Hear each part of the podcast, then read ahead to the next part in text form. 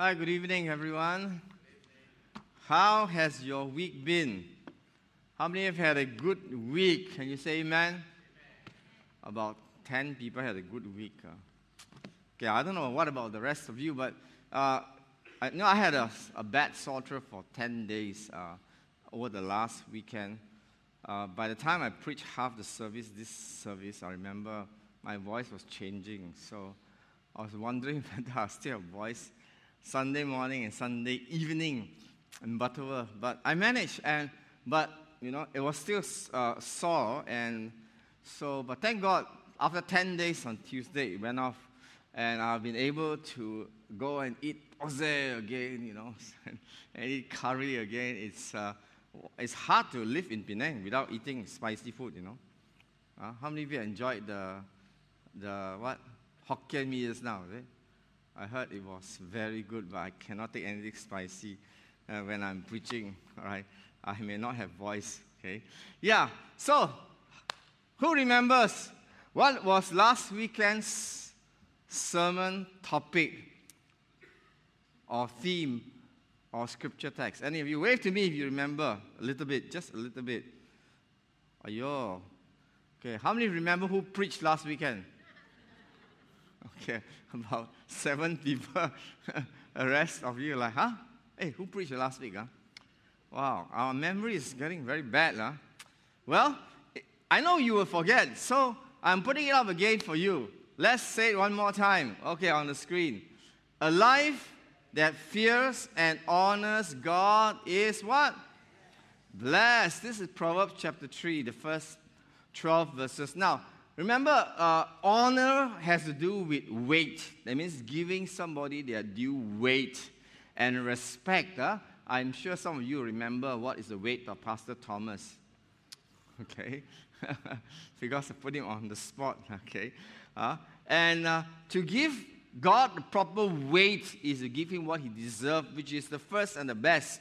Okay? And uh, Deuteronomy 14:23 tells us that the whole purpose of the tithe was to teach us to fear God, to respect and honor God. And we don't do that if we give Him our leftovers, if we are haphazard, but only when we are intentional. Remember, I showed you this, this budget, you know, for someone who honors and fears God.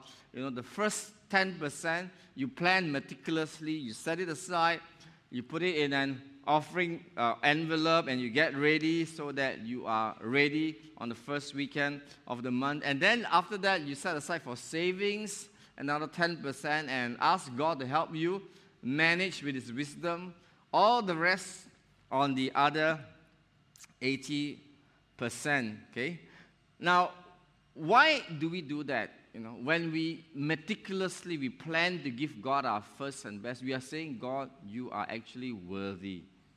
You are great. You are awesome.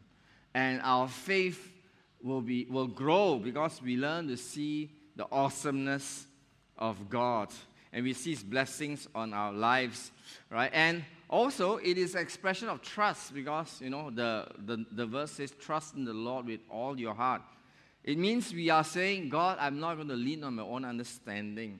I'm going to acknowledge you in all my ways, and you will direct my paths. Now, I know some of you will say, yeah, it's easy to say, you know, look at this, right? It's very hard to work it out, uh, especially if you've never tried to really budget or to work out your expenses. And we know that, uh, especially for people who have uh, not much discipline or who need some help, uh, it's, it's all right. We have people who can help, okay? And so for this, we are running the next round of Money Life this season six to help our people to manage personal finance. This is a biblical study. And since, uh, you know, we have Yukti, our course leader, facilitator with us, I'm going to just ask him a few questions. Let's welcome him. Okay, in case you are wondering, you know, yeah, what is this about? What am I going to learn?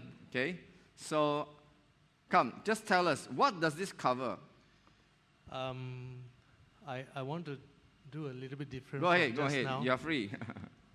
I want to tell you, uh, you will discover a lot of things. Um, how do I get rid of my 600,000 debt within, within three years? And also, uh, right now we have three houses, we have a business, and so on.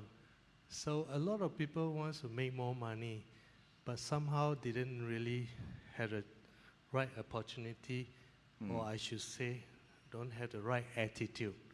When you don't have the right attitude, it's going to be very difficult. So the Bible taught us many attitudes. I heard the preaching earlier on.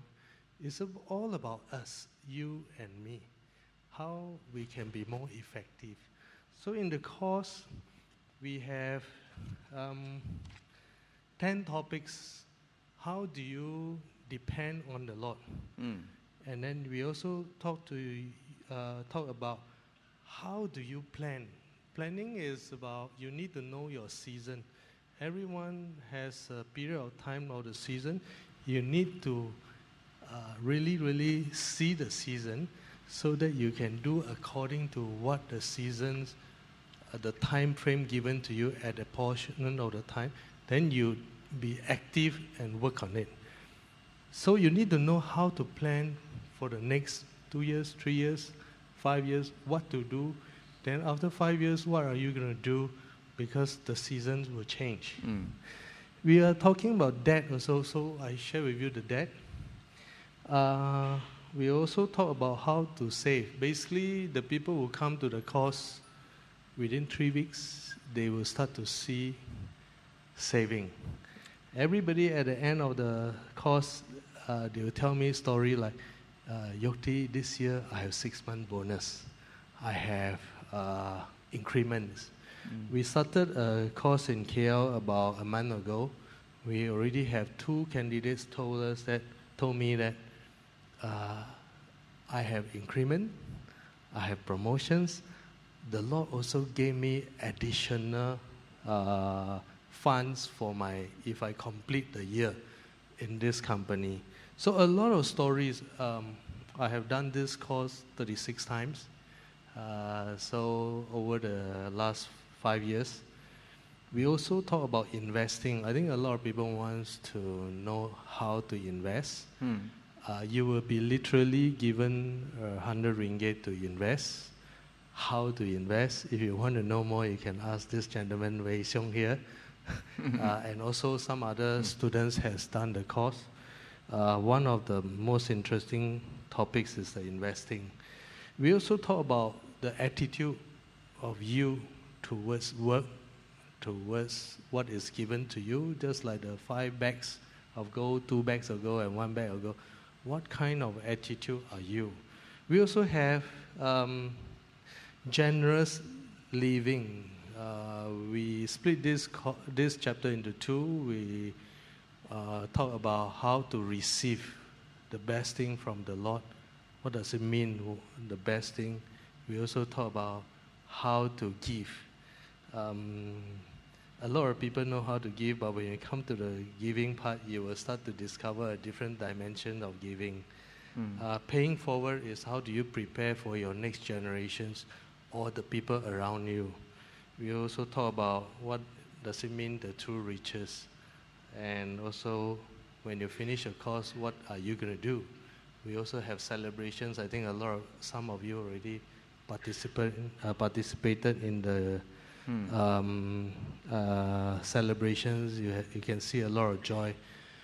Most people who come to the course has a big impact and they change. Suddenly they become company leaders very quickly.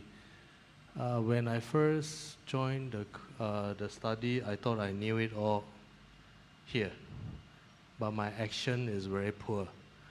Uh, Crown has uh, assessment as well. When you come, you, there is assessment to measure your belief system and your action, Mm. your behavior. So your belief and your behavior usually are very different. Some people know, but they don't know what they are doing. Some people know, but they never do anything. Some people do it, but they don't know why they are doing it. So they learn from one another. A lot of times we thought that this is the best thing to do, but it end up doing the wrong thing. It, and we need to do some adjustment in the attitude. What are the what is the Bible talking to us? So when the Bible starts to talk to us on certain things, you will change. Just like I, when the course, everybody needs to track. Tracking is something that uh, um, I think a lot of people has done it as well, but it's not effective. So we'll teach you how to track effectively. Only when you track effectively, you will be able to do the budget. I was just sharing with uh, Mayu just now. Most people can't do the budget because their budget is always wrong. Right? I believe a lot of you has that experience. So we're going to teach you how to track and understand your behavior. Then you change from there, and when you start to do your budget, your budget will be very accurate. So this is all about money life? Wow, fantastic. Okay, so what ages uh, we can have, attend? We have people from, you know, uh, from PCC. Yeah, we have 19 uh, Mark and uh, 19 years 19 old, years teenager. old, uh, still in the school. We also have people who are 16, 14s. We did uh, sometimes because I'm from KL. Sometimes we do video conferencing. So they are they are they are doing it at home with me, and uh, May and uh, the uh, Butterworth uh, leaders. Uh, they were doing the conferencing with me, and their children was actually literally uh, listen to what their Oh. parents are doing the homework. Okay. And the children are helping the parents to track. You have not tracked this, you have not tracked that. Tracking And the spending. after a while, the children themselves Mhm. refuse to spend certain money because Mm-hmm. it's expensive. They started to realize the value of the money. So Ah. the cost is, the impact is not just to yourself, it's actually to the family as well. Fantastic. We have also 77 years old, 72 years old people attend. Uh, I'm not sure whether this time we can get an 80s. yeah, yeah. Okay, so we look forward to. Yeah. Uh, there's, and you can take up to 20, 30 at one time. We, we can take, um, if you think you already know quite a bit of things, I will encourage you to come also because your value experience will actually help a lot of other people. Uh, when I first started, I also don't know, but the Lord calls I do. So when I started doing, the Lord sent a lot of people to come and help me in the course, and that's how we learn. So the more, the more, I wouldn't say issue, the more requests, uh, uh, the more things that disturb you, Hmm. you should bring it forward, and then we discuss and we pray about it, and you see how the Lord's deal with it. We have people even have three million debts come to the course. Uh, after the course, two weeks later, the three million debt cleared. So that's how it works. Hmm. Okay. Wow, that sounds good. So uh, the course is going to start in end of this month. Hmm. Uh, we don't have much time uh, because I only have this season of time to come. So I told um, Mayu, if we can do it quickly, it will be good because towards the later parts of the year, I have other activities in KL that I have to do as well. So um, it's 200 ringgit, 12 lesson. Hmm. Seems like a lot. Uh, supposed to be only 10 lesson, but I do it 12 lesson because there are a lot of issues that we need to deal with. And 12 weeks is good to give you a good new behavior. Hmm. If you do it only two weeks, three weeks, four weeks, you, you don't have a new behavior yet. So what you know, you may not do. Yep. Good. Thanks for investing time. Yeah. Yeah, let's you. give him a hand. And you can sign up in the counter. You have only two weeks before we are starting the season number six, right? Crown resources are absolutely great, uh, very scriptural as well, and we hope that uh, you will take advantage of this season, okay? Well, why are we doing all this? Because we believe that a life that fears and honors God will be what? Come on, is blessed. That's right. And the blessing is not just for us, by the way. It is so that you know, we can see the blessing overflow to the people around us, you know. As, as I said, you know, 10% of our tithes goes to a local mission fund. And we thank God for the reports we hear every now and then.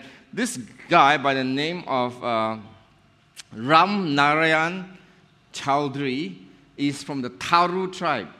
And he was a member of PCC Raja Uda Sangati, right? PCC on Butterworth side.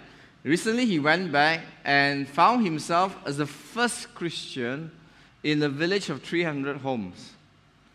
And he wants to start a home fellowship. Let's give God a hand, amen. Praise God. So the blessing is not only overflowing to the people whom God brings to Penang, but is following them back to their home country. Another guy who was with uh, FGA Prize Sangati is also uh, has gone back and he's uh, you know selling vegetables and he wants to plant a church there as well. Now all this is something that we do not only here but we do outside of Penang in their home countries. The map will show you where our faith promise uh, budget goes to. The white sheet of paper that you receive, okay, shows that it goes to China, Nepal, Thailand, uh, out to Sarawak, Vietnam, okay, and then it also goes to training of workers, not only locally but also in uh, southwest China. Last week, I told you the, the amazing story of how God protects you know, the school there. Philippines and in the Sabah, besides the Kadazan people, the Micah Center, which we are now partnering with from next month onwards, is to train young people from Chinese speaking backgrounds, 10 months, learn other cultures, serve the poor. And also uh, in relief works, the third category, we are investing not only locally but in South Thailand. Last week we told you how this amazing family from Philippines has been there 20 over years and they're seeing people come to Christ though very quietly, you know, underground and so on, right? So when you receive the blessing of God and you not only tithe but you invest in missions, faith, promise, all goes all of it goes outside of our country to all these places, okay? A life that fears and honors God is On, let's all say one more time. A life that fears and honors God is blessed. Now, this, this, this idea of fearing and honoring God is found in many places in the Bible, right from the very first book of the Bible, which is called Genesis. It's, we call it the seed plot of the Bible. You know, this is where many of the foundational teaching and uh, doctrines is found in seed form and it grows throughout the rest of the scriptures like creation, sin and atonement, depravity and God's grace, sovereignty, and human responsibility. And many of the great questions are answered there. I was a teenager when I asked the question Where did I come from? I knew I didn't come from the monkeys. So, where did I come from? Genesis says God created man in his own image. I ask the question, why am I here? What am I doing on earth? And Genesis tells us that God put us here to have a relationship with Him. So there are many amazing firsts in Genesis. The first mention of marriage, family, uh, labor, civilization, race, language, cultures, and cities. And today, as we read our text, you know, I want you to look for a few other first things that are mentioned. So, would you stand with me now? And let's read out loud the Word of God. Are you ready? Have you practiced your voice? If you sung just now, your voice is warmed up. So you're ready. Let's go. Now Adam knew Eve, his wife, and she conceived and bore Cain and said, I have acquired a man from the Lord. Then she bore again, this time his brother Abel. Now Abel was a keeper of sheep, but Cain was a tiller of the ground. And in the process of time, it came to pass that Cain brought an offering of the fruit of to the ground to the Lord, Abel also brought of the firstborn of his flock uh, and of their fat, and the Lord respected Abel and his offering. But he did not respect Cain and his offering. And Cain was very angry, and his countenance fell. So the Lord said to Cain, Why are you angry? And why has your countenance fallen? If you do well, will you not be accepted? And if you do not do well, sin lies at the door, and its desire is for you, but you should rule over it.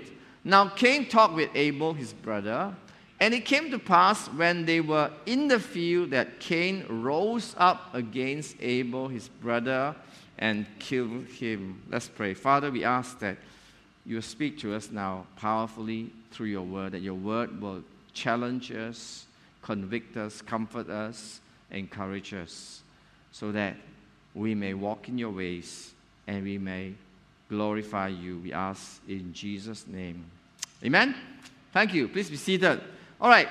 So, what are the first things you, met, you notice in this passage? First time you see somebody cultivate the ground, and sometime, first time you see someone raising animals. Okay? This is the first. And now, of course, uh, besides that, what do you see?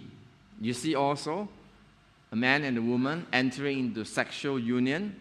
You see conception, you see childbirth, and you see Eve exclaiming, I have acquired a man from the Lord. By the way, Cain, the name Cain means acquired. You know, acquired. Imagine your mother giving you the name. What's your name? Acquired. Your friend asks, What's your name? Acquired. How come? Because my mother acquired me from God, you know, right? It's a funny name, but it simply declares the truth that life is a gift from the Lord. Can you say amen? You know, even with all the modern medical science, you know, uh, where we can help, you know, uh, people to conceive, uh, women to conceive, it still doesn't happen automatically. We still need to recognize, you know, even the ability to do so comes from the Lord, right? So Eve knew that this is a gift from the Lord. And now we have the first mention not only of agriculture and uh, running animals, but very importantly, this is the first time you see someone come to worship God. And we see how they worship God. The first mention of offering is in the context of worship. Let's look at the verse again. It says, In the process of time, came to pass that Cain brought and what? Offering. Okay? And then it tells us that the Lord respected Abel and his offering, but he did not respect Cain and his offering. So, this is the first mention of offering. And it is in the context of worship. Obviously, what is worship? Worship is the act of ascribing honor and majesty to God, our Creator. He is saying, God, you alone deserves honor, the highest honor, because you are majesty. There's no one like you. You are the awesome God. As I was preaching in the 5:30 service while I was saying this, you know, God confirmed it we heard the rumbling very loud, okay? we are reminded hey, don't play, play. Uh. we serve an awesome God. And this is central to God's people. To worship Him is part of our lives. Can you say amen? So both of them brought something to worship God, and uh, I, we don't know how it looked like, but here's artist's impression. Okay, you can see who is Abel, who is Cain, by what they carry in their hands. And it says that the Lord was pleased with Abel's sacrifice, but he wasn't pleased with Cain's. And the, the word in Hebrew is sha'ah, respect means sha'ah, and it simply means this that uh, God looked upon or paid attention to Abel's offering. he didn't pay attention to Cain's offering. Why is the difference there? Why is it that God paid attention or respected one of the offerings and he didn't do so for the other? Now, we know the consequences were very severe as, as you go to the end of that story. Now, of course, we can speculate and think, you know, maybe it's because Abel's offering had, you know, was an animal with blood in it, and we know that, you know, blood was part of the sacrifices later, uh, animals were sacrificed. But uh, this is not the only interpretation. In fact, it's not likely because, you know, what, he, what Cain brought was the same kind of offering that God commanded his people to bring in worship, Leviticus chapter 2. You find all the grain, you know, and, uh, and oil and so on, right? So the fruit of the ground. In fact, Cain was doing the same thing his father did. His father was someone who tended the garden. In fact, God gave Adam the occupation to tend the Garden of Eden. And, you know, Cain followed the tradition of the father, you know, like, like father, like son kind of thing. Okay? So we can be sure that God didn't reject Cain's offering simply because he was a farmer who brought, you know, the produce from the ground. Okay? Because that's what he, he would bring. That's his, his income, so to speak, right? And the only explanation that we can find is when we compare the description of the two brothers' offering. And when you look at the description, you can see there is a very big difference. Okay? It says that uh, Abel brought the firstborn and their fat. But Cain only brought an offering of the fruit of the ground. There's no description. There's no qualifier, no adjective, you know, as to what kind of fruit. Are you with me? So we can look at a comparison and we can make a good guess that the quality of the offering was obviously very different. And it says that Abel brought the firstborn and of their fat. Now, the word fat there actually means the best part. Okay? Now, I know some of you, when you eat the meat, you like the best part, especially when you eat sio bak. Huh? What's the best part? Huh? The crispy skin, right? Which is basically the fat, okay? The fat part tastes good, all right? And uh, this is a very ancient understanding uh, uh, that if you know, your, your in VIP come and visit you, you give them the best part. As a result, you know, even in some ancient cultures, uh, when we go for mission trip, uh, they will serve the VIP, you know, the fat, the fat part of the meat, you know.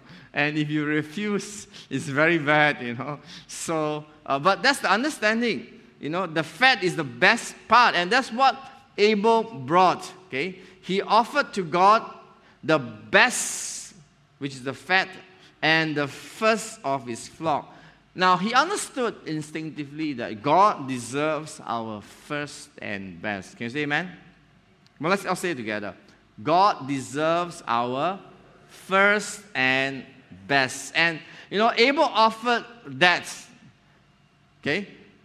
But there's no mention of the quality of Cain's offering. So, the two types of offering, or the, the, quality of the two offerings, the difference in quality, actually reveals the attitude of the givers. And this is true. My attitude towards money and how I handle money actually reflects my attitude towards God. Money is a spiritual thing, really.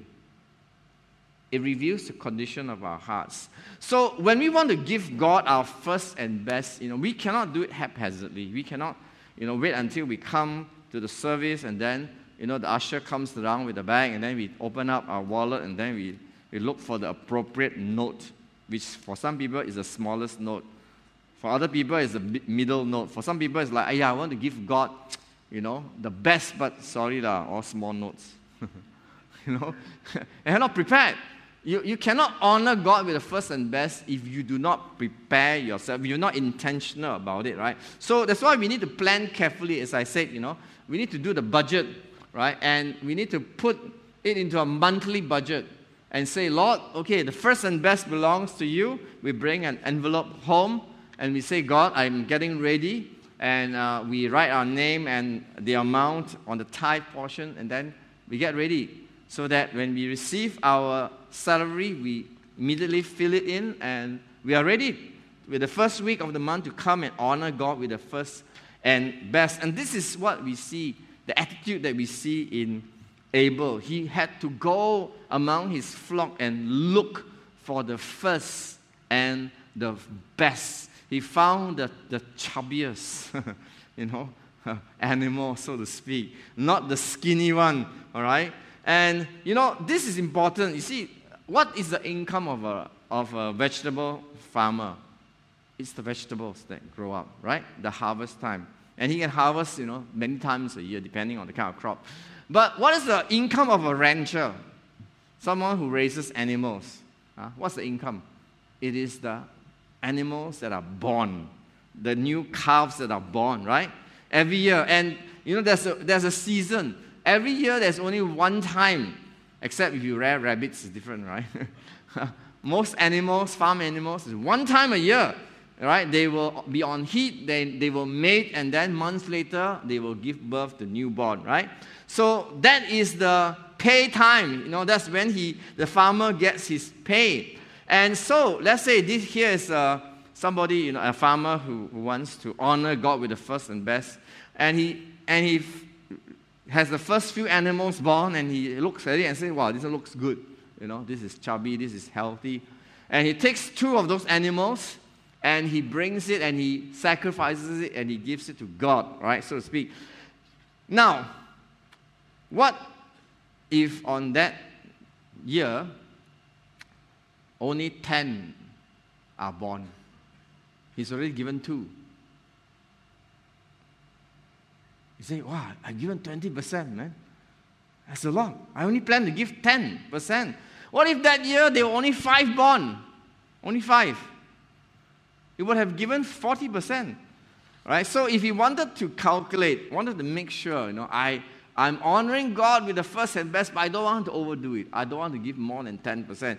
What will he do? He will wait until the end of the calving season then he count 1, 2, 3, 4, 5, 6, 7, 9, 18, 19, 20. Oh, exactly. Two out of 20. I'll choose the two best ones, but it is two out of 20 to make sure. Okay? Right? So that's the attitude uh, of the farmer. And in, in the case of, of uh, Abel, you know, we, we see him really, you know, looking for the first and the best but we don't see this attitude in Cain, which was almost like an afterthought. It's like, you know, he saw his brother going to give something, and then he walked by his field, and then he plucked some vegetables, you know, and he just went and gave whatever he could find. So, obviously, there was a difference in their attitude. And what we see is this Abel's heart was in his offering, but Cain's heart was not in his offering. And you could see it from the quality of the offering.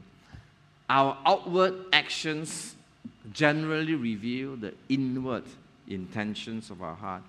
And even though you and I cannot see their hearts and we cannot see one another's hearts, but you know what? God can see our hearts. Can you say amen? Amen? God sees. God knows exactly what's going on in our hearts. And in worship, we actually declare with our mouths that God alone is majestic. He is the only one worthy of the highest honor. He deserves the, first and best. But the question is do we manage our finances that He entrusted to us? And do we give in such a way that says the same thing? Do our mouth say, God, you're worthy of the first and best, but then our practice says actually, God, leftovers are fine for you. Hmm?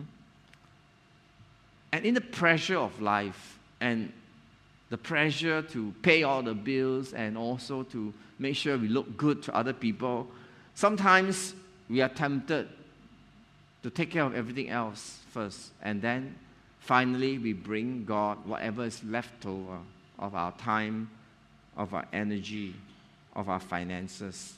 And this is not the way to honor God. So, this is a very short passage, but you, you think, you know, is that all we can see about, is that all we can understand about what happened in the very first instance of two brothers coming to worship God?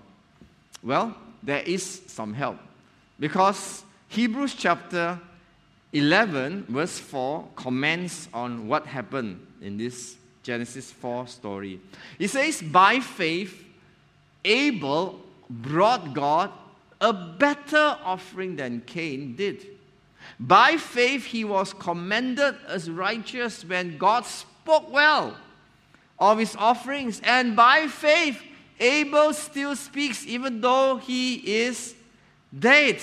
Now, I want you to know that not only was his heart in his offering, but his faith was involved. Are you with me?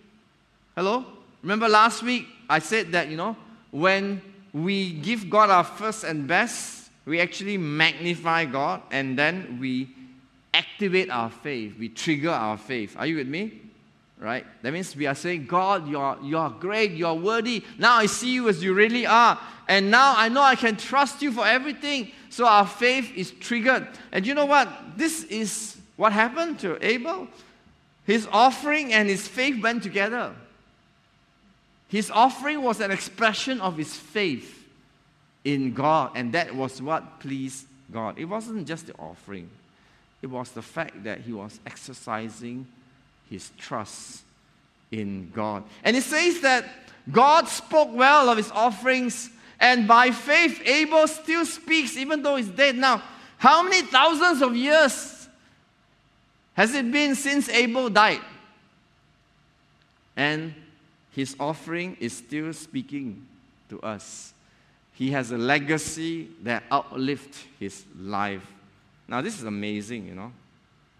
Thousands of years, right? Today, we don't remember anything more than one day. Okay? I asked you how many remember last week's sermon? Almost none. if I ask you the next day, maybe even half of you will say, I don't know. I forgot. Who preached? Oh, Pastor Isaac preacher. Ah, really? okay. You know, our memories are so short because we are bombarded and overloaded with all kinds of information. Isn't it amazing that three that thousands of years later, this man's faith and his offering is still speaking to you and I even today? Amen? Why? Because his faith was such that he trusted God enough to give God his first and his best. That is a kind of faith that leaves a legacy. Are you with me? Come on, amen. And that was his, merely his response to the goodness of God. You know, I don't think God commanded and said, All right, this is the offering you, you have to bring. You know, it was like that overflow from his heart. And, you know, the, the people of God expressed this very nicely better than you and I can, can say it. Psalm 116, in this worship psalm, verse 12, 17, 18, this is what the psalmist asks What shall I return to the Lord for all his goodness to me? Now, how many of you experienced the goodness of God before? Come on, wave to me. Many, many times you experienced God's goodness. All right. Have you ever exclaimed like that before? Have you said, what shall I return to the Lord for all his goodness to me? Or, or did we more or less say, Where shall I spend the money now? huh? Shall I go and buy this or, you know, do that? Huh? I will sacrifice a thank offering to you and call on the name of the Lord. I will fulfill my vows to the Lord in the presence of all his people. So, true biblical worship that is pleasing to God can never be half hearted, really. when you look at the example of Abel and the people of God who lived before us. You say this Old Testament, Pastor Isaac. What about New Testament? What does the New Testament say about this kind of worship? Huh? That your heart has to be in it. Well, Romans 12 1. This is a very well known verse. Therefore, I urge you, Paul says, brothers and sisters, in view of God's what? How many of you experienced God's mercy before? Say amen. Amen. You know, next week we are celebrating God's mercy, remembering Jesus' death on the cross on our behalf and his resurrection. All this is God's mercy. All right. So, in view of God's mercy, what did Paul say? Offer your credit card to God. Huh? Offer your car. Offer your house. What did he say? Offer your what? Offer your what? Your bodies. Yo, that's very costly, man. Because if I off, if I give one card, I can still have another card. If I if I empty one bank account, I still might have another bank account, right? If I offer, if I give a house, I may have another house. But if I offer my body, okay, what's left? Nothing left, right? So this is all or nothing kind of worship. This is not half hearted worship that we are commanded to do, even in the New Testament. Okay? And so there are, as, as I round this up, okay, this is not going to be a long sermon. There are two fundamental, foundational truths in the fourth chapter. We will, we will kind of like come back to it as we close. All right, let's read out those two truths. Number one, life is a gift from the Lord. You know, if, if, if not for God's gift, you and I won't be sitting here even. You know, we will not exist. Okay? Or we would we be somebody somewhere else, you know, needing a lot of care. But the fact that, you know, we are here, we are enjoying life, is a gift from God. All right, number two, worship is a gift to the Lord. This passage is about worship. But unfortunate thing is that sin had already come into the world, into the human race. And sin distorts both of these fundamental truths. Okay? You can see Cain, he devalued worship. You know, he just kind of like just gave some fruit as worship. And as a result, later, he also devalued life. Okay, as you know, he killed his brother. Cain did not acknowledge these truths. He failed to appreciate God's gift of life and he devalued it. He failed to appreciate the gift of worship and he diminished it. So, what application can we take home? You see, when we appreciate life as a gift from God, it should cause us to worship Him with our lives. Can you say amen? That's the natural response of gratitude for the gift of life, saying, God, I worship you.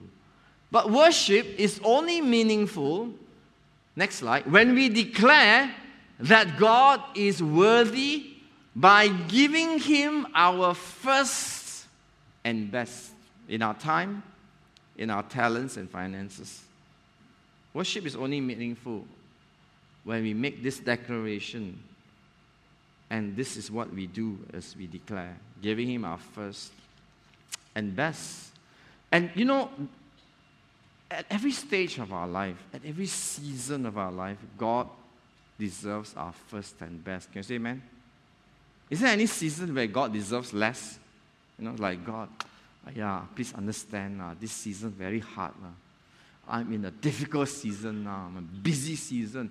You know, I'm in a season where I, know, my hair is being pulled out. You know, I have children, you know, running around my feet. You know, uh, or I'm in a season now when, uh, when I have to I have, I have to deal with so many problems lah. My, my, my parents are old and I have to look after them. I wait till all this is over first. Then, you know, I will give you my first and best. No, actually, in every season of our lives, God deserves our first and best. Whether you are a young person or whether you're a young adult or adult or or you have young children, or whether you are a senior or retired, at every stage in our life, God deserves our best. Can you say amen? So it's a fallacy for any of God's people to say, you know, when I reach this next stage of life, huh, when I pass through this very difficult, busy, demanding season, and I'm at the next stage of life and I can breathe a bit more, ah, then I will time, I will use my, my talents to serve God. I'll give my time, you know. I want to tell you that stage will never come. You'll always be waiting for the perfect stage to come. It will never come. Because it's never meant to be that way. At every stage in our life, God still deserves our first and best. Can I hear a loud amen? And it's not biblical to think this way either. Pastor, I have passed the stage. I used, I, I, I did my part. I, I was busy. I was serving God, you know, in, in church and in, I volunteered in so many things. You know, now I've, uh, let, let, I've done my part. Let other people do their part now. Let the younger people do their part. Now it's their turn. I tell you, that is not biblical thinking. Because even if you now have come to the retirement stage, huh, that's the best time to give your best Okay? You may retire from paid work, but we never retire from serving God. Can hear a good amen?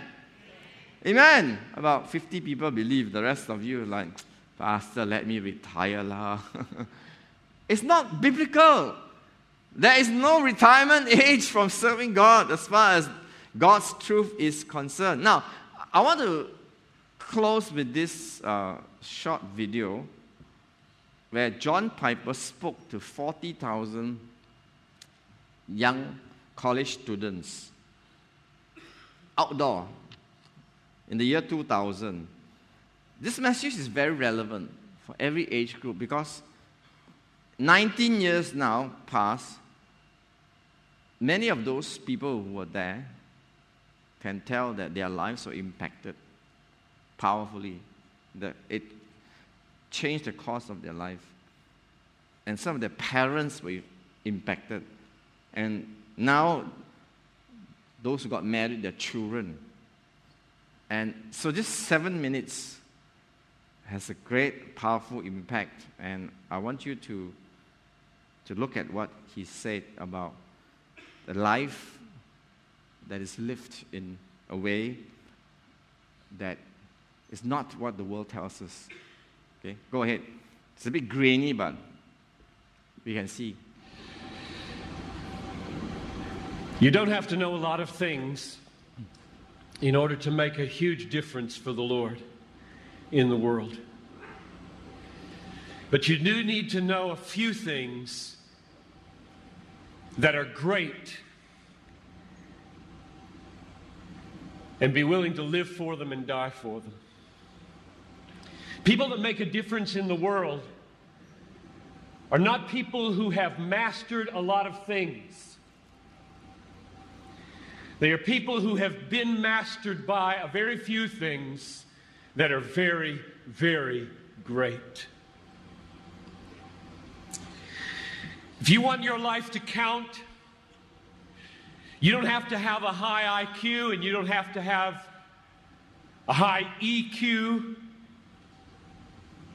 You don't have to be smart. You don't have to have good looks. You don't have to be from a good family or from a good school. You just have to know a few basic, simple, glorious, majestic, obvious, unchanging, eternal things and be gripped by them and be willing to lay down your life for them, which is why anybody in this crowd can make a worldwide difference because it isn't you, it's what you're gripped with. But one of the really sad things about this moment right now is that there are hundreds of you in this crowd who do not want your life to make a difference. All you want is to be liked. Maybe finish school, get a good job, find a husband or a wife, a nice house, a nice car, long weekends, good vacations, grow old healthy, have a fun retirement, die easy, no hell. and that's all you want. You don't give a rip whether your life counts on this earth for eternity. And that's a tragedy in the making. That is a tragedy in the making. About three weeks ago, we got news at our church that Ruby Eliason and Laura Edwards were killed in Cameroon. Ruby Eliason, over 80, single all her life, a nurse, poured her life out for one thing to make Jesus Christ known among the sick and the poor in the hardest and most unreached places. Laura Edwards, a medical doctor in the Twin Cities, and then in retirement, partnering up with Ruby, also pushing 80, and going from village to village in Cameroon. And the brakes give way. Over a cliff they go, and they're dead instantly. And I asked my people, is this a tragedy?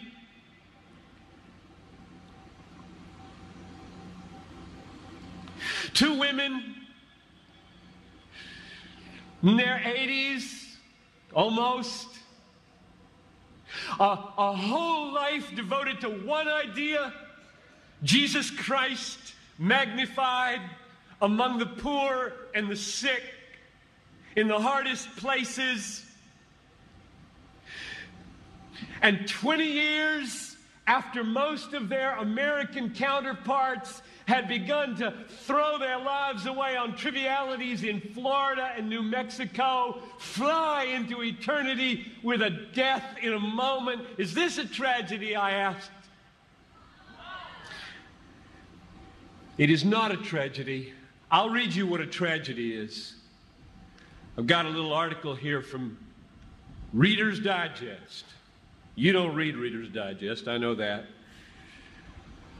But there is a generation who does. This is a tragedy.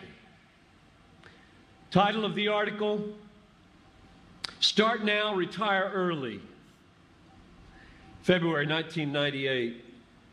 Bob and Penny took early retirement from their jobs in the Northeast five years ago when he was 59 and she was 51.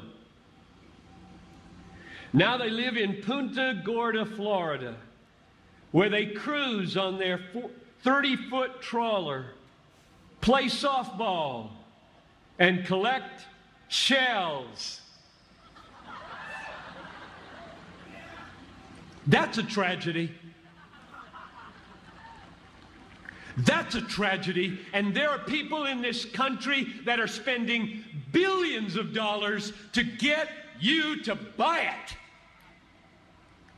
And I get 40 minutes to plead with you don't buy it. With all my heart, I plead with you don't buy that dream. The American dream. A nice house, a nice car, a nice job, a nice family, a nice retirement, collecting shells. As the last chapter, before you stand before the creator of the universe to give an account with what you did, here it is, Lord, my shell collection. Look, Lord, my shell collection. And I've got a good swing. And look at my boat. God, look at my boat, God. Well, not for Ruby and not for Laura. Don't waste your life. Don't waste it.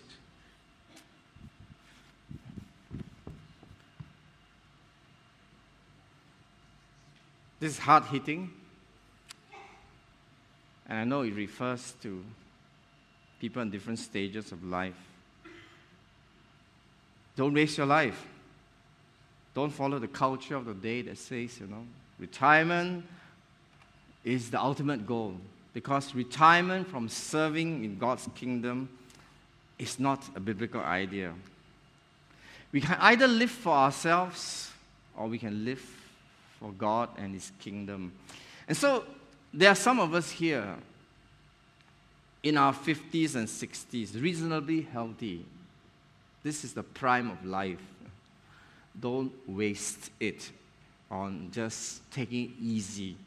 Don't take the rich lessons of faith and experience in life to the grave before you pass it on to somebody else beyond your own immediate family. Do something that will make a difference because it would be a tragedy if we come to the end of our lives and all we have to show is what we've accomplished for ourselves instead of what we've accomplished for the kingdom of God. So, wrapping up one more time life is a gift from the Lord, and worship is a gift to the Lord. Abel's life was a gift from the Lord. And Abel's worship was a gift to the Lord. And God was so pleased with his worship because he honored God with his first and best. And because of that, his life and his worship is still speaking to you and me today. That is not a wasted life. You say, yeah, you know, he was killed by his brother, but no, it, it's not a wasted life because a life that fears and honors God is always blessed. Can say amen? So, as we come to a close, I challenge you simple application. If you have not done this yet or before, take an envelope home, prepare yourself to give God your first and best. And then, as He blesses us with more than what we need, then let's go beyond that to the missions faith promise as of last uh, weekend, we have about what 90 people that have you know signed up for this, right? and we definitely we, we can have a lot more people do so, so that we can partner with God in making the gospel known to people who are far away and who have not heard the name of Jesus. So, as the worship team comes, we're going to close with this, right? And I know some of us are already doing that, but what about our time and our talents, you know? It's our time that we can give that really counts. For some of us, that's what we can give more than others. And God will use that. So let's stand together on our feet and as we now come to a close, and let's just ask God, Lord, you have spoken to my heart. What kind of response would please you? Let's bow in God's presence. And if today, as we bow in God's presence, you feel God's pulling at your heart to respond, and if your response, whatever your response is, whether to give God your first and best in terms of your tithe, or to go beyond your tithe, to go into missions giving together with your church, so that the name of Jesus will be proclaimed to the nations, or whether it is to go beyond that, to give your time in service to your brothers and sisters and to people outside the church as well. Whatever it is, would you say, Yes, Lord? Lord, thank you for speaking to my heart. Wherever you are, you tell it God. Tell it to God because this is between you and God. And I'm going to pray for you in a moment. As you tell God, Lord, thank you, thank you. What what will I offer to the Lord for all the benefits, for all His goodness to me, as the psalmist says? And this is truly a response of gratitude to God. It's not one that we do out of guilt, one of gratitude. So, whatever commitment you have made to the Lord, whatever you have told the Lord, I'm going to pray for you. If you want to receive this prayer, just put your hand in your heart right now as we pray. Father, Father, right now, as we put our hands on our heart, we are saying, Oh God, we want to honor you. We want to fear and honor you with our first and best. But we know that that's the best way to live. And we pray, Father, that as you have spoken to us, we will carry through our response, whether it is to tithe, whether it is to sow in the missions, faith promise, whether it's to give our time, our talents, our energy. Lord, as we have made that commitment to you personally, one to one, give us the strength, Lord, to carry it out when we step out of this place so that we will live the kind of life that will truly honor you with our first and best, so that our lives will have a lasting legacy of faith that will influence the next generation long after we are gone and declare to them that you alone are worthy of our first and best because you gave us your first and best. Thank you for all this. In Jesus' name, amen.